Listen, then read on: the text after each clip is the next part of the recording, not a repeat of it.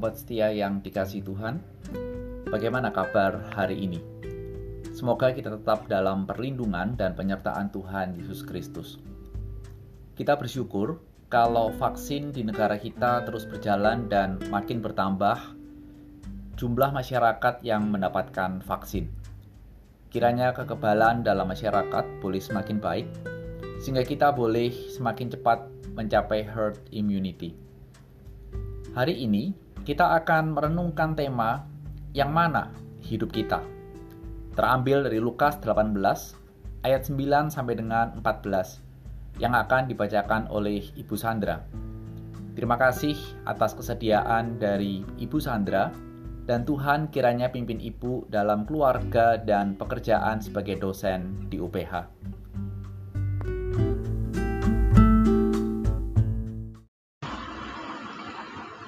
Lukas 18 ayat 9 sampai 14. Perumpamaan tentang orang Farisi dengan pemungut cukai. Dan kepada beberapa orang yang menganggap dirinya benar dan memandang rendah semua orang lain, Yesus mengatakan perumpamaan ini. Ada dua orang pergi ke bait Allah untuk berdoa. Yang seorang adalah Farisi dan yang lain pemungut cukai. Orang Farisi itu berdiri dan berdoa dalam hatinya begini, Ya Allah, aku mengucap syukur kepadamu karena aku tidak sama seperti semua orang lain. Bukan perampok, bukan orang lalim, bukan pezina, dan bukan juga seperti pemungut cukai ini. Aku berpuasa dua kali seminggu, aku memberikan sepersepuluh dari segala penghasilanku. Tetapi pemungut cukai itu berdiri jauh-jauh Bahkan ia tidak berani menengadah ke langit, melainkan ia memukul diri dan berkata, Ya Allah, kasihanilah aku orang berdosa ini. Aku berkata kepadamu, orang ini pulang ke rumahnya sebagai orang yang dibenarkan Allah, dan orang lain itu tidak. Sebab barang siapa meninggikan diri, ia akan direndahkan, dan barang siapa merendahkan diri, ia akan ditinggikan.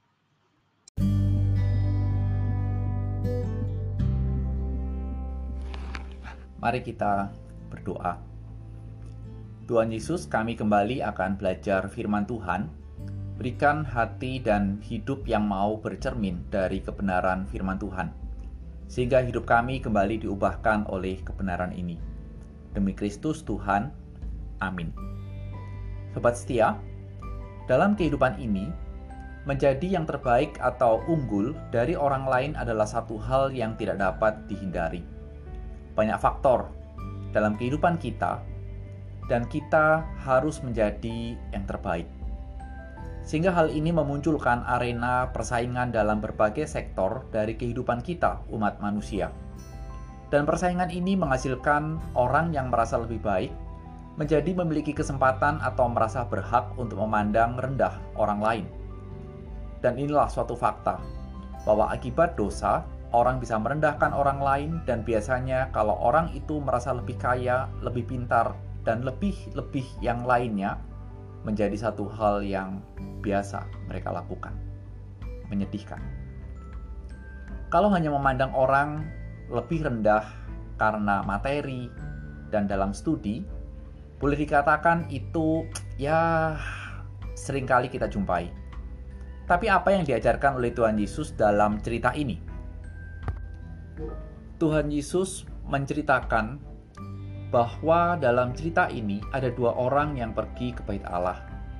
Dan dalam zaman itu, pergi ke bait Allah bisa dikatakan menunjukkan bahwa orang-orang itu melakukan kewajiban dengan pergi ke bait Allah untuk berdoa dan beribadah.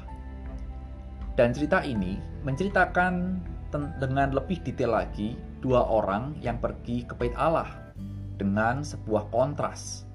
Bahwa orang yang pertama ternyata orang Farisi yang lebih dikenal sebagai orang yang super taat dalam melakukan hukum Taurat. Dan satu orang lain adalah pemungut cukai yang terkenal dengan orang berdosa. Dua orang ini ternyata sama-sama pergi ke bait Allah untuk berdoa. Sama-sama memiliki tujuan yang baik, berdoa kepada Allah. Tetapi yang menarik adalah isi doanya.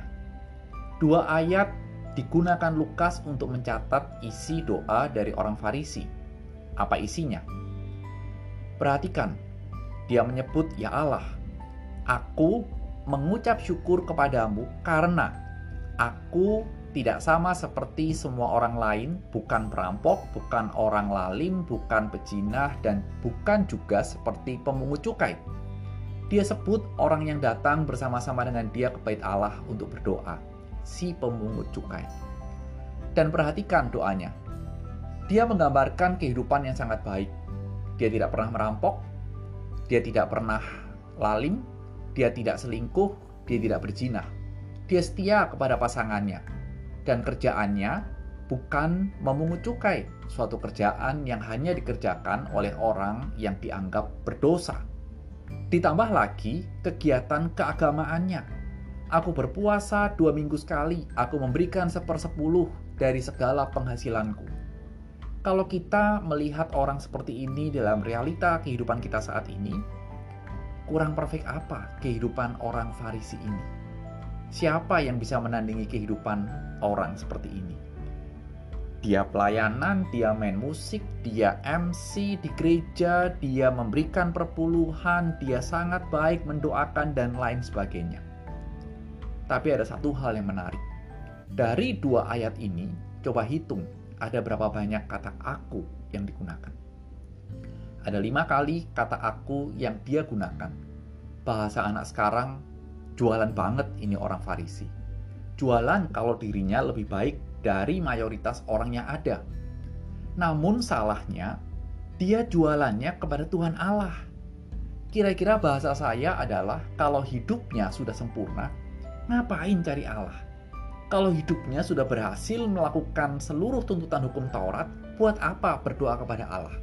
Dalam doa, dia memberitahukan kepada Allah, ini loh hidupku, hebat bukan?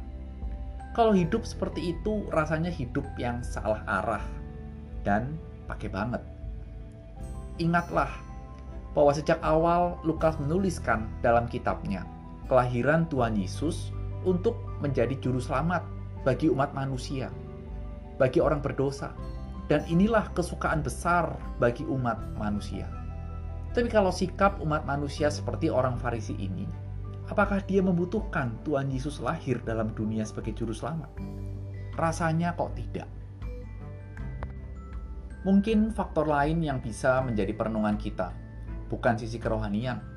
Tapi bila kesuksesan studi, pekerjaan, ataupun harta kekayaan menjadikan hidup kita lebih baik dan kita merasa tidak perlu Tuhan lagi, maka tidak ubahnya kita sama persis dengan orang Farisi yang merasa bisa menangani dan menjalani hidup dengan usaha kita sendiri.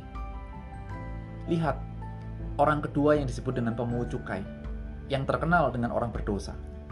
Dia berdiri jauh-jauh, kita tidak tahu jauh dari mana, tapi sangat mungkin dia berdiri jauh dari orang Farisi karena statusnya orang berdosa, dan hal ini ditegaskan dalam kalimatnya yang mengatakan bahwa dia orang berdosa. Di dalam pikirannya, dia orang berdosa dan berhadapan dengan Allah yang kudus, sehingga tidak ada harapan baginya ketika dia berhadapan dengan Allah yang kudus itu. Tapi justru cerita ini mengajarkan orang berdosa ini dibenarkan oleh Allah dan orang Farisi ini direndahkan. Lukas memberikan sebuah pengajaran bahwa orang berdosa ketika menghampiri Allah akan dibenarkan. Kitab Roma menuliskan Kristus mati ketika kita masih menjadi seteru Allah, ketika kita masih menjadi musuh Allah. Sobat setia, apa yang bisa kita pelajari dari cerita ini? Paling tidak, saya ingin mengangkat satu hal. Ketika kita merasa berdosa dan merasa hidup sangat kotor, sering kali kita memiliki konsep, "Aku tidak layak menghampiri Tuhan. Aku hidup jauh dari Tuhan." Kita berusaha untuk bisa hidup bersih lebih baik terlebih dahulu, baru kita mau menghampiri Tuhan. Konsep ini diobrak-abrik oleh cerita ini. Justru ketika kita berdosa, Tuhan memanggil kita untuk datang kepadanya. Kenapa? Karena hanya Dialah yang bisa membasuh dosa-dosamu, membersihkan kotoran-kotoranmu. Bagaimana dengan kehidupan kita? Apakah selama ini hidupmu ingin dan mau sama seperti orang Farisi? Atau apakah hidup kita selama ini kita merasa hidup penuh dosa? Sobat setia, datanglah kepada Tuhan ketika dirimu penuh dosa. Karena hanya dialah yang sanggup membasuh dan membersihkan hidupmu dari dosa. Tuhan memberkati hari-hari kita. Selamat beraktivitas dan Tuhan menyertai. Amin.